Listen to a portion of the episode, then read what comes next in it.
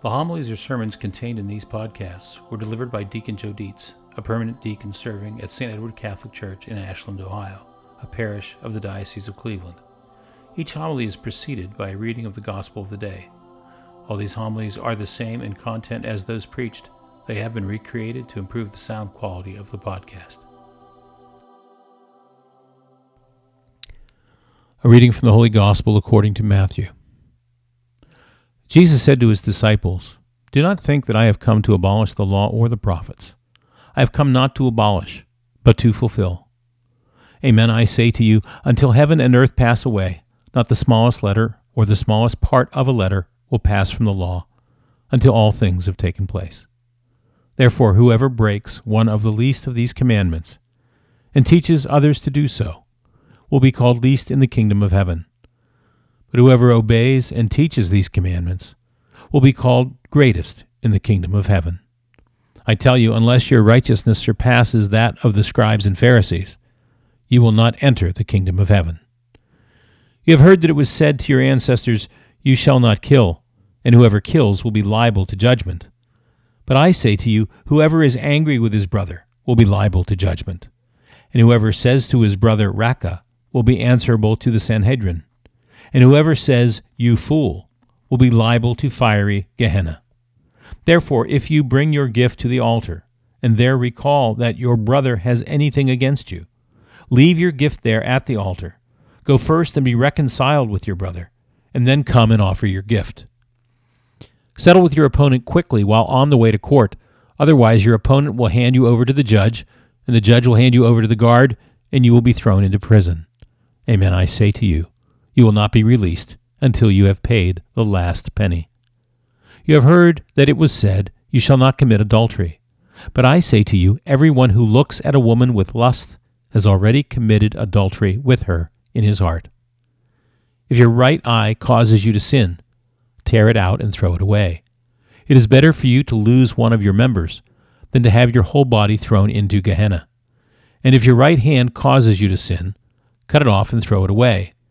It is better for you to lose one of your members than to have your whole body go into Gehenna. It was also said, 'Whoever divorces his wife must give her a bill of divorce.' But I say to you, whoever divorces his wife, unless the marriage is unlawful, causes her to commit adultery, and whoever marries a divorced woman commits adultery. Again, you have heard that it was said to your ancestors, 'Do not take a false oath, but make good to the Lord all that you vow.' But I say to you, do not swear at all, not by heaven, for it is God's throne, nor by the earth, for it is his footstool, nor by Jerusalem, for it is the city of the great king. Do not swear by your head, for you cannot make a single hair white or black. Let your yes mean yes, and your no mean no. Anything more is from the evil one." The Gospel of the Lord. Prior to the beginning of this homily, three chairs labeled one, two, and three were brought out into the front of the congregation and placed there.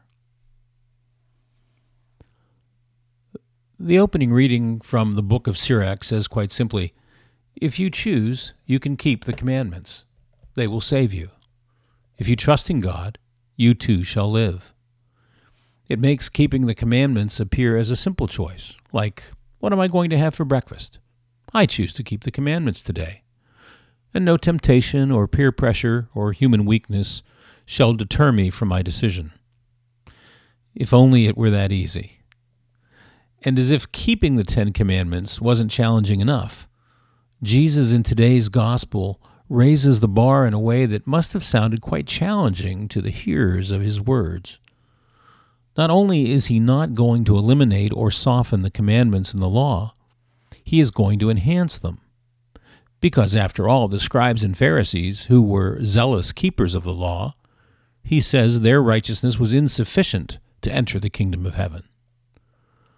Not only are we to avoid murder, but now also anger, ridicule, and unforgiveness. Not only are we to avoid adultery, but now also lust in thought, word, and action. And just to emphasize how important these new commandments are, Jesus underscores their significance by suggesting it would be better to lose an eye or a hand than to have them cause us to sin in this way and end up in hell. But today, I would suggest these and the other enhanced commandments, including the turn the other cheek and love your enemy directions that follow this passage, while they may seem quite difficult, aren't really meant for everyone here on this day at this time. They should be a major concern only for some and not for all. I say this because Jesus, in giving this new instruction, knew something that those that heard his words did not know.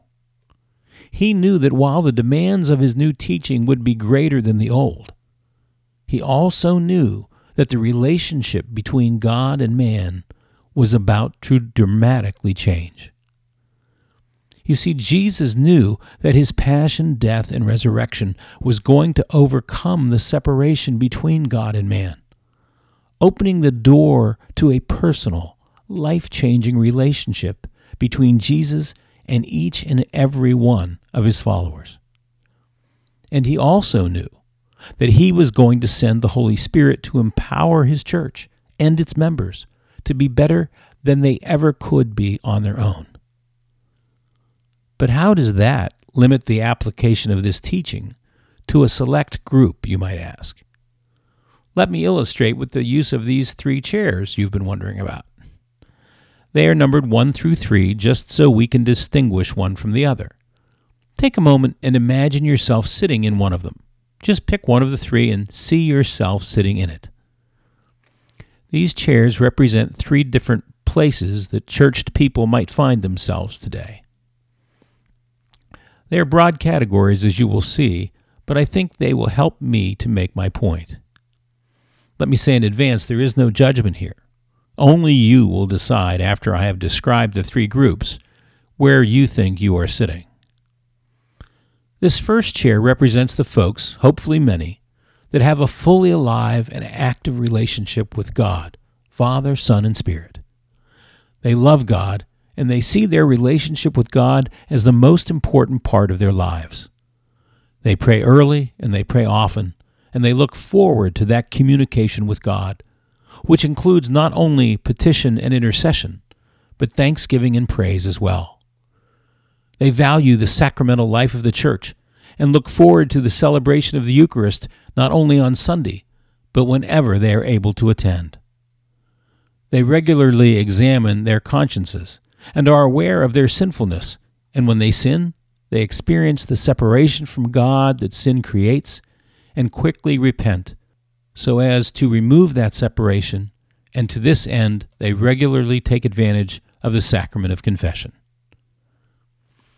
They have a sense of God's individual love and care for them, and they seek the Holy Spirit as an active participant in their lives. They respect and follow church teachings and work to love God and neighbor, drawing on God's grace to empower them to do so to the best of their ability. While they live and work in this world, their focus is not on worldly achievement, but looks ahead to the world to come. And while they experience stress and anxiety from time to time, they surrender it to God and trust in Him to take care of their needs. They gladly speak of and share their faith with others. The second chair represents those of us who are still working toward chair one. They are here in church for any number of reasons and have different feelings about it. Some are here because they feel like they have an obligation, and while they feel good for having come, they struggle to get here and often wish they were somewhere else. Others, while they want to be here, are distracted by the worries of the world and feel distant from God. They are not sure He hears them. They are unengaged in their prayer, and in some cases, they are just plain bored. Many of these folks attend simply out of habit. They do not feel they have a personal relationship with God. They believe they are reasonably good people, but they decide for themselves what commandments and rules to keep, and which ones are outdated and no longer apply to them or this modern society. For many of the people in this chair, God has a place in their life, but it is a small place, a confined place, a place they keep God until they need him, but not a place of influence that impacts their daily decision-making in a meaningful way. When some of these folks pray, they often recite the words without connecting to the meaning, and often only pray before they eat or in time of significant need. The primary difference between this chair and the folks in chair one is that these folks know of God, but have not known God in an up-close and personal way. They have not experienced his intimate, loving, merciful, caring presence firsthand. In some cases, they have had an experience of God, but over time have lost touch and fallen away from it. The folks in the third chair, most likely the smallest group here, these are the people who don't really know much about God at all. They may have come in today in search of something, but they aren't sure what it is. They may be here without any interest, but simply to keep peace in the family. They may be angry at God, feel separated from God, or may even doubt that God exists. Whichever chair you see yourself sitting in, we are glad you are here. But my point is that Jesus' challenging teaching in today's gospel is really directed at the folks sitting in chair number one. They are the ones who are hopefully operating in the power of God, the Holy Spirit, and are best able to overcome their human weaknesses and temptations through God's assistance and live the life that Jesus is calling them to. For the people in chairs two and three, while obviously it is good for them to avoid anger, lust, and the rest, their main concern should not be avoiding anger and lust on their own power, but seeking that personal relationship with God that will change and empower their lives so they can live the way of Jesus in the power of Jesus. Simply put, they want to move from chair two and three to chair one. Now, of course, as it says in Sirach, this move involves a choice. We all have a choice. And it is a choice we can make every day based on what we truly believe about God and about ourselves. If we truly believe God is God, immense in wisdom, mighty in power, and all-seeing, would we not, in the words of the psalm, want to observe his decrees and seek him with all our hearts? Would we not want to seek God's wisdom, as Paul described, not a wisdom of this age, spread by the rulers of this age that are passing away, but a wisdom of the ages, which God predetermined before the ages for our glory? The good news is that once we make that choice, God rushes to meet us as the loving Father that he is, wanting to draw us close and reveal to us through the Spirit what God has prepared for those who love him. Now, as Catholics, we publicly proclaim our faith in God through our attendance at Mass and specifically through our recitation of the Creed and our participation in the Eucharist.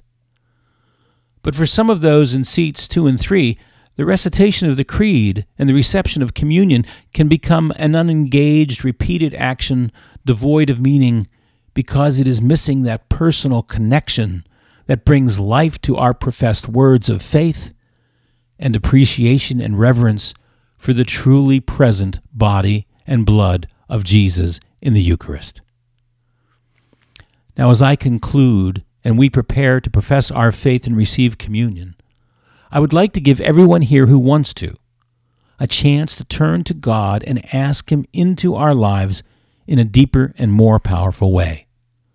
Of course, as I said, this must be truly an act of free will, a prayer from the heart to invite Jesus into our hearts, to change our hearts.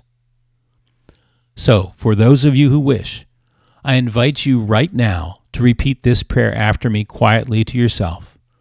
No pressure. If you are not ready or not interested in doing so, I simply ask that you say a prayer for those who are.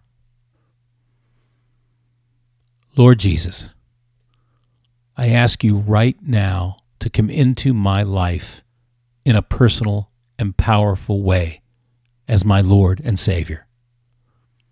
I repent of my sinfulness. I am sorry for the ways I have separated myself from you, and I ask you to wash the garbage out of my life and forgive my sin.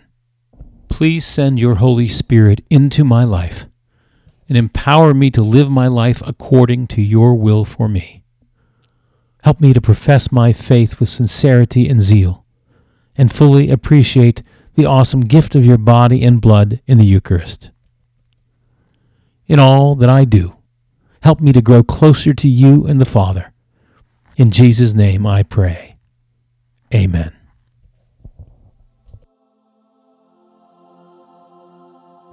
For questions or comments on this homily, write to Deacon Joe twenty seventeen at gmail dot com.